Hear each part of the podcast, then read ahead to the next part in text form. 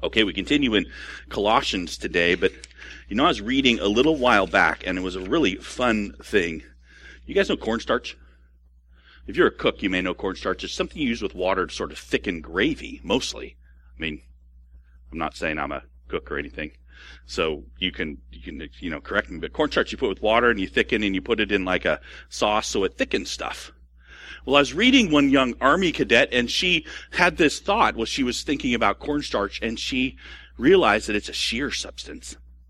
And she took more cornstarch and put it with water and then asked her uh, commander, hey, put your fingers in this. And he almost broke his fingers because it was so hard. And out of that is coming this brand new kind of body armor to protect us out of cornstarch and water. Or it's not cornstarch exactly, but it's a substance with shear like that. What do you, why are you starting the sermon like this, Dax? Because sometimes we need to think of things a little differently. How we've always thought of stuff. Cornstarch, you know, with water, that makes a gravy.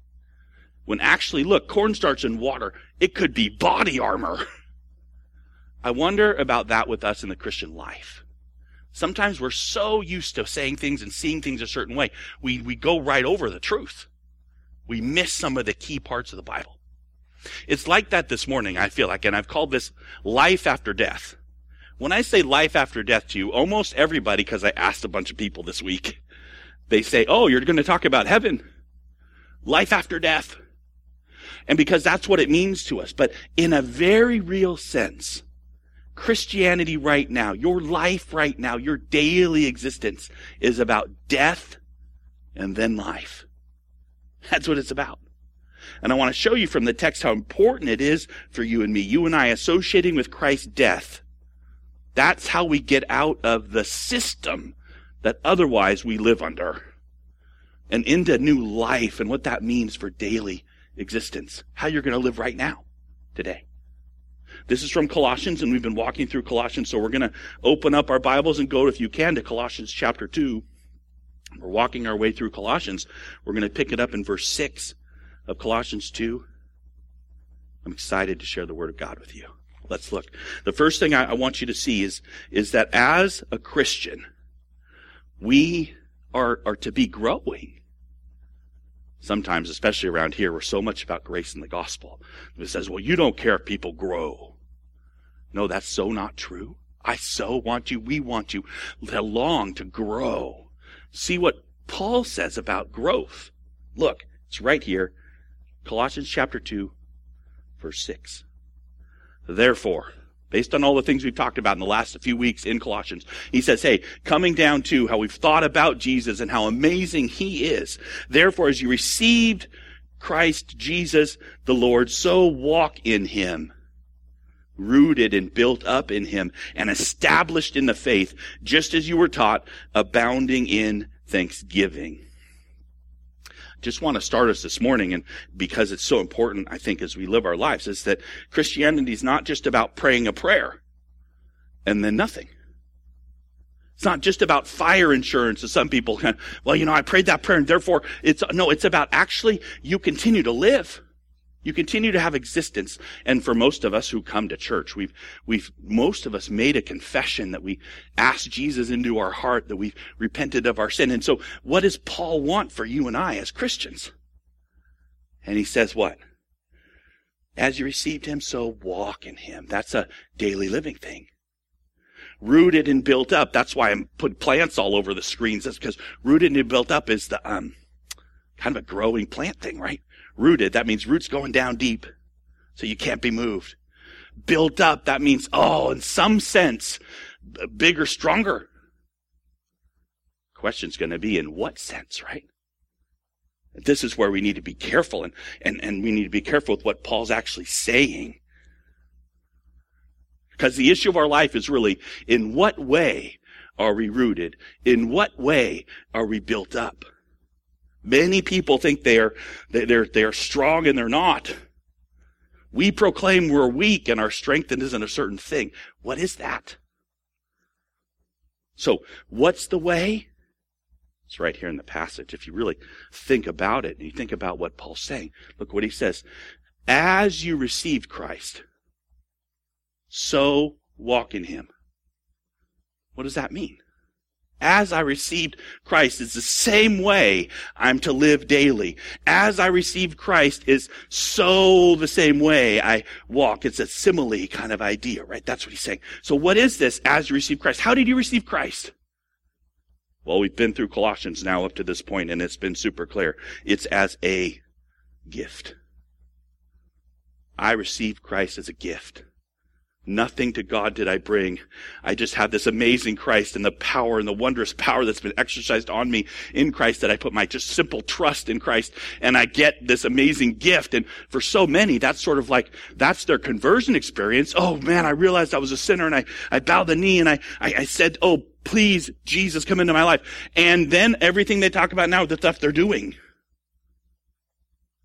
But just like you receive Jesus as a gift, so walk in him.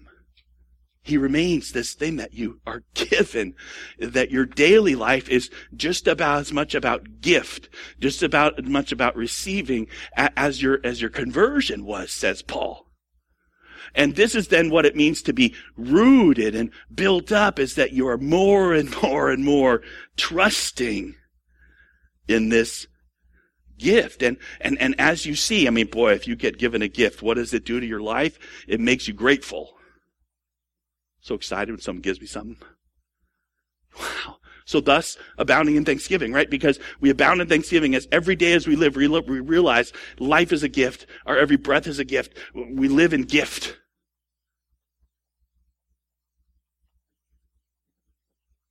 So this is the picture of the Christian that Paul has.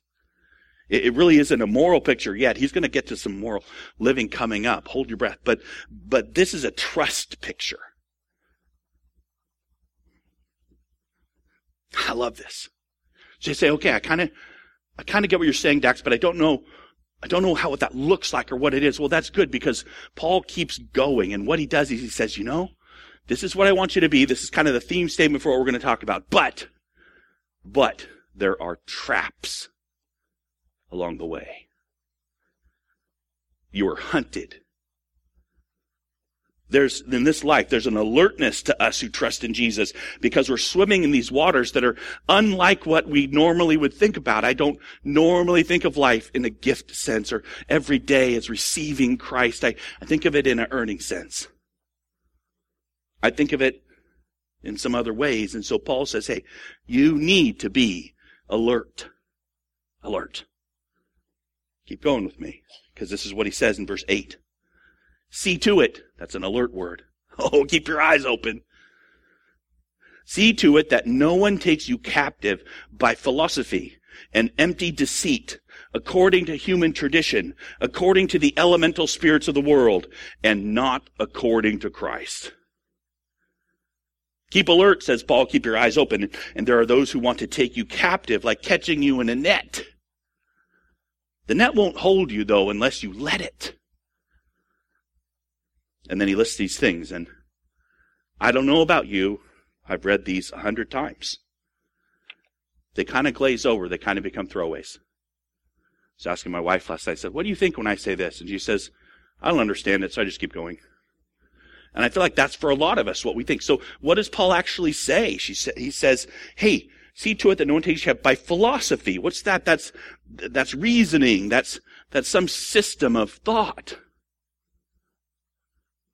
Empty deceit. That's just flat out lies, right? Flat out untruth. Human traditions, man-made rules and regulations. So, so I take that and normally where people go, they go somewhere like this. They, they go, watch out, you guys, watch out for intellectualism. Watch out for people who build good systems of, of thought and reason. In fact, in the denomination I grew up in, this sort of thought was thinking to say, really, you re- maybe shouldn't go to college. Because they'll teach you things, you know. Philosophy. Watch out. Bad. Don't get exposed to the wrong ideas. People go here, but look again, because that's not really what he's saying. He's not. Paul is not anti-intellectual. He's not wanting us not to study, not to develop, not to think. He's, he's saying philosophy and empty deceit according to human tradition. It's according to a certain tradition that he's after, right? There's something, in fact, according to, and this is really telling, according to the elemental spirits of the world. Okay, now I'm thinking, okay, wait a minute. Maybe he's talking about cults. Watch out for cults, says Paul. There's one up in North County that has impacted people I know where they started worshiping cats. Don't do it. Watch out. Don't worship cats, worship Christ. No, duh. I actually don't think that's even what he means. I think that, that, that's true. Those are true things. But, but what does it mean that philosophy and emptied its seat according to human tradition? What, are, what through the ages is human tradition? According to elemental spirits, what is this? Well, it's a good thing. This is not the only place that Paul talks about elemental spirits in this word. In the same time that he's writing Colossians, this is the prison period of when he's in, in jail. He also wrote Galatians. And he said this, I want to share it with you. This is Galatians chapter 4. He says, we read it this morning. He said, in the same way we also, when we were children, we were enslaved to what? the elementary principles of the world. That's the same word. In our passage is, t- is translated elementary spirits, and this passage is translated elementary principles of the world. And keep going with me, but when the fullness of time had come, God sent forth his son to redeem those who were under the law so that we might receive adoption as sons. What's the deal? The thing I want you to see is this according to elementary principles is the same as these spirits of the world. You could say that they're the powers and authorities, but they're using certain principles, and these principles required our rescue. They required our rescue to those of us who are under what? The law. There's a connection Paul's making between how these traditions and how through time people have always used the law and our requirement for rescue. These are the philosophies. This is the human traditions. These are the things you got to be really careful of. They're not wild, crazy things like cat worship. They're reasonable things. They're things that pull you even today. There are things that require Paul to write to Christians. Watch out. These sneak in, you know. They twist the law, these elementary principles do, they, these human traditions do. They are enslaving. They, tra- they track back to the very first twisting in our Bible. Do you remember that? In Genesis. Where the people came and they came, uh, the people, Adam and Eve, right? And the devil and he said, you know, God kind of wants to keep you down. But if you would eat of the tree of the knowledge of good and evil, oh, you'd be like God. There's a tree of life. There's a tree of the knowledge of good and evil. And this is presented, I believe, in Genesis, it's presented as this twisting, this elementary principle piece where, where you actually come in where the, where, where the, uh, the powers of the world, Satan, and, and then he comes in and he, and he wants to pull for human beings to be their own God. If you would know, if you could define good and evil, what does the law do? It, it's a, a method for us to determine God, good and evil. And the law is good and pure. I'm not saying any, I'm saying it gets twisted with somebody at the center. Who? You. Look, if you would just understand more about what's right and wrong, and then you could determine, you, how you should live. And we will judge you based on that right and wrong. Let me give you some examples because you think this is some highfalutin thing. It's, I believe it's, it's a certain way that the, the world uses to enslave because it can be used and used used all the time. And even the law the beautiful law is used this way. As an evaluator a comparer with you at the center you judge yourself and you judge others.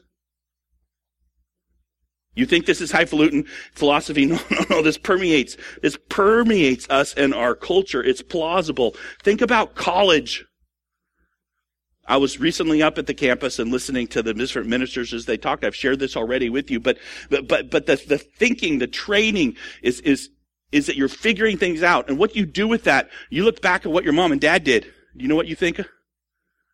Man, they did it wrong. You realize how much toilet paper my parents use? Do you realize what kind of carbon footprint they have? Do you realize how they raised us? That's so wrong. Man, I'm going to do it better. What are you doing? You're, you're putting yourself as the judge of right and wrong, and you're judging somebody else. And, and, and then the crazy thing is the right. Hold that thought. Natural law, elementary principles, knowledge of good and evil, we look at it and we judge. Take your spouse, take your spouse for a minute if you're married. Take a look.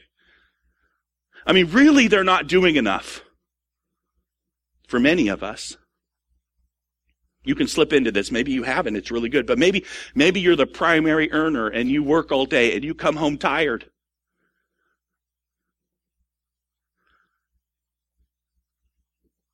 They have lots of time. Why don't they take care of me better? Why are they wanting me to help? I've worked all day. I'm tired. Maybe you're the homemaker and the homemaker goes, Hey, you know what? I, I, I, cook and I clean and I do the dishes and I work, do dinner for you. And you come home and you don't work at all. You just go down and watch TV. Slug?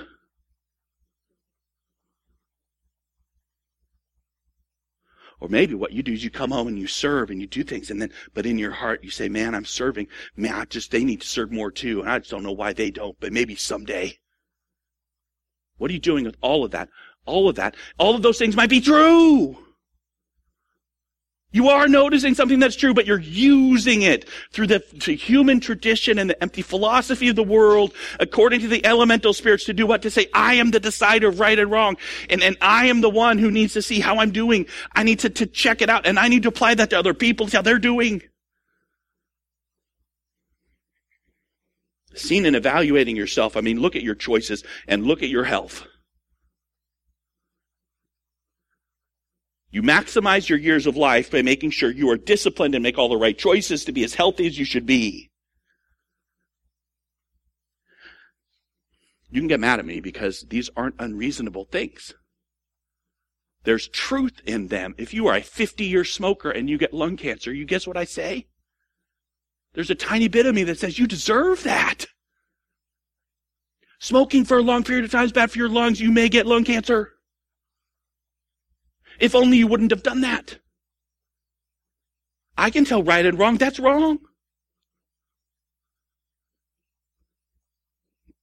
Look at your own goals and dreams. Really, really, what do you want? And I'm not a student of human nature as best as I should be, but I know most of us, what we want as we get older, we'd love to have security. I'm not talking about heaven. I'm talking about retirement. I'm talking about as you look and you see that things are going down, you go, man, I, I want to have enough to where I can make it all the way till the end. And, and I want to have my egg here and I want to do some things too. I want to have some freedom to travel. Do, you start having desires that, that are good desires, but, but, but they reveal that you have a heart, that there's something going on in you that's different than just God.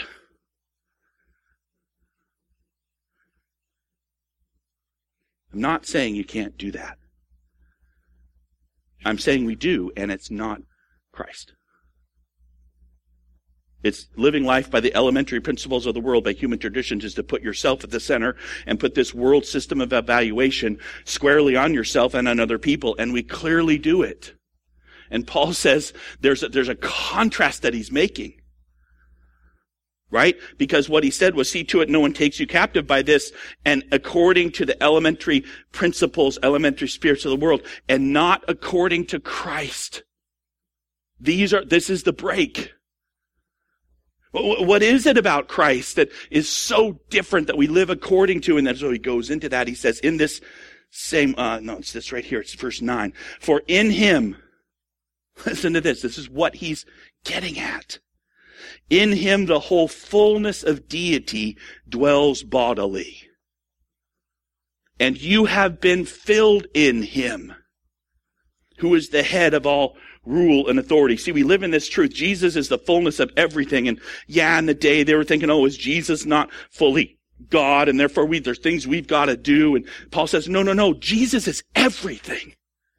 Everything.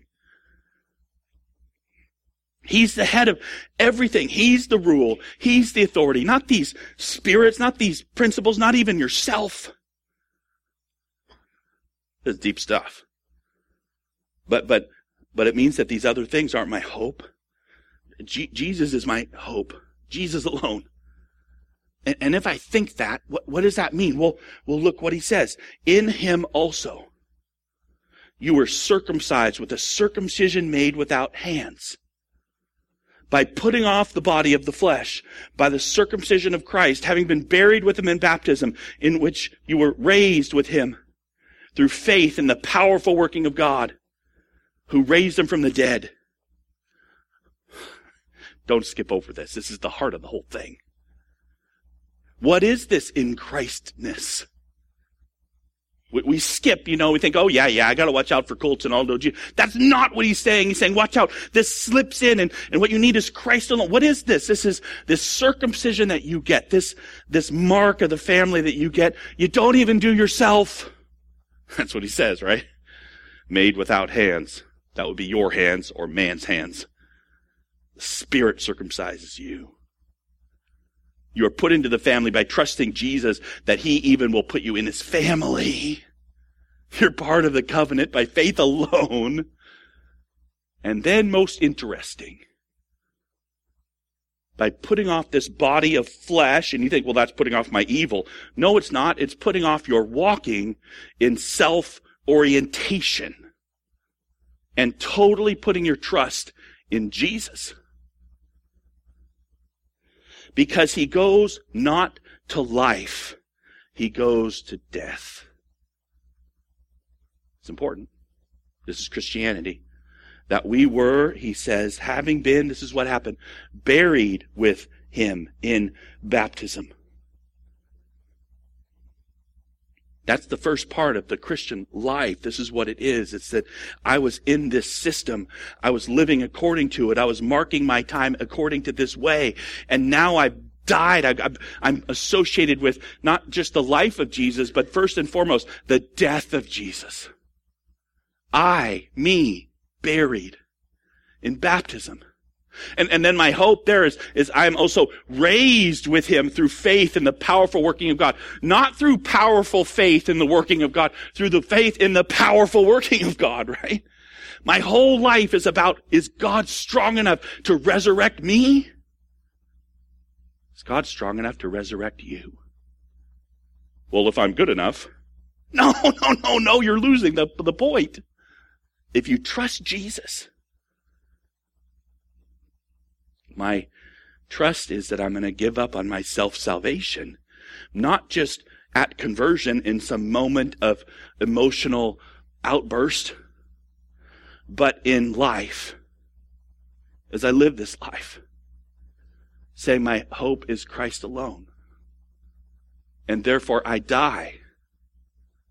And I trust in the power of God that He will resurrect me. There's not a single mention of, oh, but, but as long as you didn't smoke 50 packs of cigarettes every week. It just is trusting in the power of God. This is a big deal.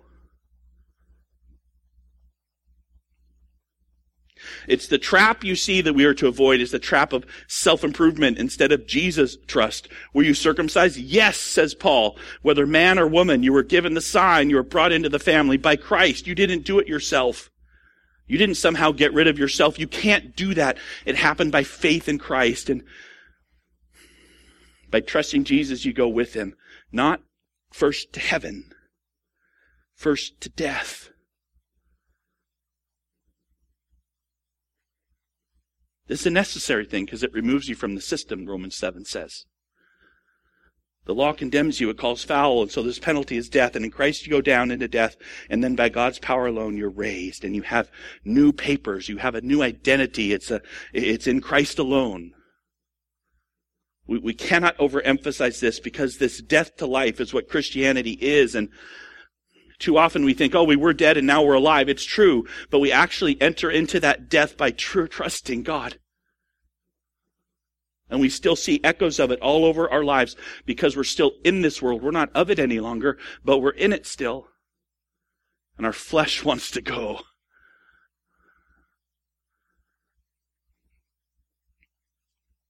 We agree with God to the condemnation of Christ for us. We trust in his death being our death, and we trust in his life being our life. Without this, we're not Christianity. We could be many other religions.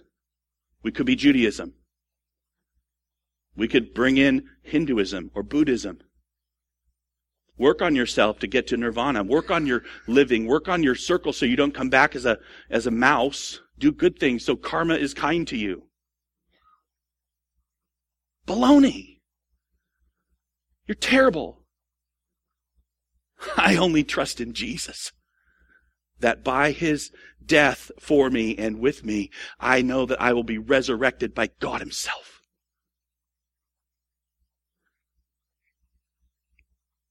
This is the path of life. Look what God did to make us alive then. Verse 13. And you, who were dead in your trespasses and the uncircumcision of your flesh, God made alive together with him, having forgiven us all our trespasses by canceling the record of debt that stood against us with its legal demands. Okay, stop there for a minute.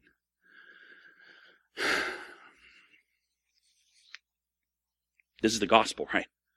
I mean, in your, in your margins, if you haven't written already, write gospel. This is what it is. This is the good news. This is the good news. Look, look, look. You were dead. You had nothing. You were absolutely in your trespasses. That's sins. That's wrongnesses, the things you don't do right, and the uncircumcision of your flesh. And we, we forget that part. I'm oriented on me. I want me to live. I want me to build up and be good. I want to be the decider of right and wrong. I want to keep drinking and eating of the tree of the knowledge of good and evil. This, this is against me. And so then God acted. Made alive together with him. And that's, I think, part of the, the, the sweetest phrase in the Bible. It's not just God made you alive.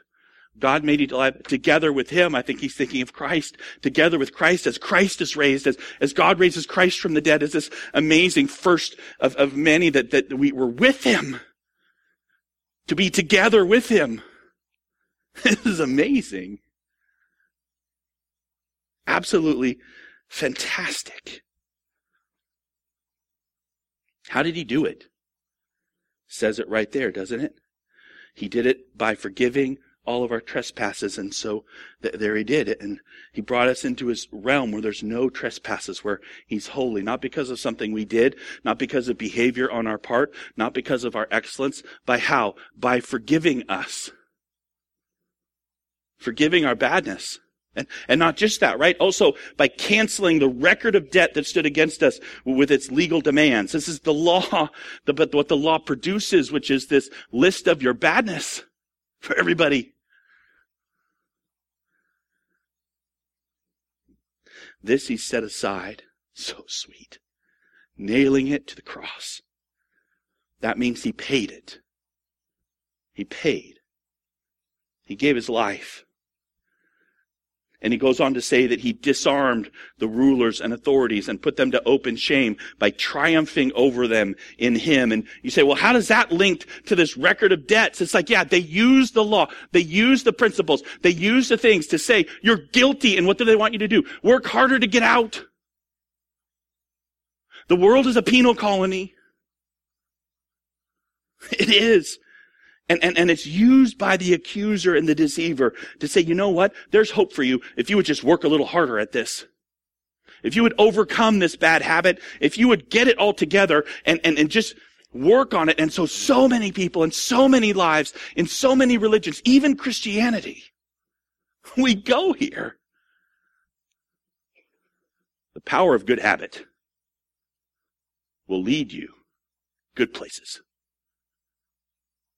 That is an elementary principle of the world. Do good and good will follow. That is not Christianity, which is He forgave your sin. You see the difference? And yet so many of us live over in this area. What are we doing? We're working on our flesh. I want you to be good. You're not good. That's the message. The, the, the realm of sin is Satan's realm. He uses real things and they're right about your flesh. And if you trust in your flesh, which is you, which is you getting better, if you trust in your reality of, man, what I'm after is just molding and shaping. We see it a lot in parenting. I see it because I want my kids to be good. I want them. So what do I do? I work on them. What does that mean? I use guilt, I use shame, I use anger, I use all these things to try and make them into what they need to be. What's that called? Working on their flesh. Why do I say that? Because they've got one hope. What's the hope? Not anything that they become or don't become. Not anything that they do well or don't do well. None of that. It's only trusting that they're going to die in Christ, that they have no hope in themselves, and they're going to be resurrected by God. This is the contrast. The only way out for you and me is death, you know the death of us, our personal attainment and ego, our self-orientation. And that's what Paul's after for you and me, to see that the law is a measuring stick, that this is where it goes and we all agree. I want to share one more, one more passage. It's in Romans. Actually, let's do two. This is, I mean, we'll be quick. It says, okay, look what Paul says. He said, he's in, in, afflicted. He is sharing with the Corinthians and he says this, he says, my grace is sufficient for you, for my power is made perfect in weakness. This is God talking to Paul about these thorns he has in his flesh. And I don't think it's physical, but it's fine if you do. It doesn't really matter because he says, my grace is sufficient for you. My power is perfect in weakness. How many of us say my, God's power is perfected as I get stronger? Paul says, no, that's not true. He says, I boast all the more gladly of my weaknesses so the power of Christ may rest in me. This is not, oh, let's boast that we're so terrible. This is re- realizing that in our flesh we have no hope and we stay there our whole life. Paul's, Paul's an apostle. He's not saying that as an unbeliever. And then in Romans, he writes, likewise, my brothers, you have died to the law through the body of Christ so that you may belong to another, to him who has been raised from the dead in order that we might bear fruit for God. For while we were living in the flesh, our sinful passions, roused by the law, were at work in our members to bear fruit for death. But now we've been released from the law, having died to that which held us captive, so that we serve in the new way of the Spirit and not in the old way of the written code. Do you see what Paul's saying? Don't miss what he's actually pushing you towards, which is, which is you have to die to the law. Not because the law is bad, but because it's the only way to separate you. And so to separate you, to get you over to in Christ, you've got to die. Your flesh has got to die. Again, I, and again, I don't, I'm so poor at explaining. Paul's not saying You've got to die, i.e., you've got to stop sinning. You've got to stop doing bad things. You've got to stop being immoral. You've got to stop um, being um, uh, coveting and adultery and those things. That's not what he's saying. You, you, those things are all true. You should not do any of those things. But what he's saying is your evaluation of how you're doing in those things based on yourself.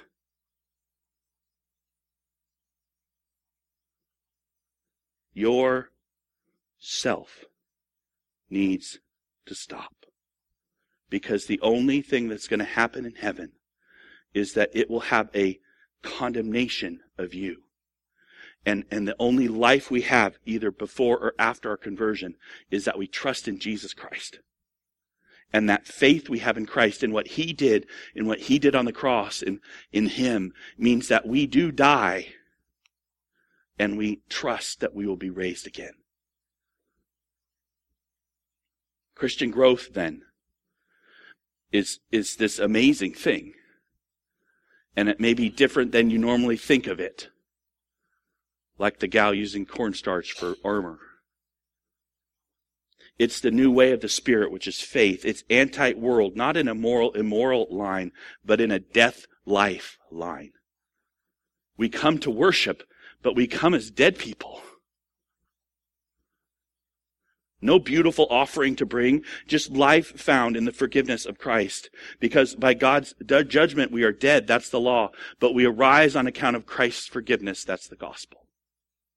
So I, I put again, this is growth and this is our heart, that therefore, as you and I have received Christ Jesus the Lord, oh, look what he's done. We've, we've, we've humbled ourselves. We've been broken. We put our trust in him. So walk in him in the same way, putting your trust in Him. That's rooted and built up where? In Him. That's established where? In trust. Just as we were taught, abounding in thanksgiving. May your life be here. May you see the wonder of Jesus. Let's pray.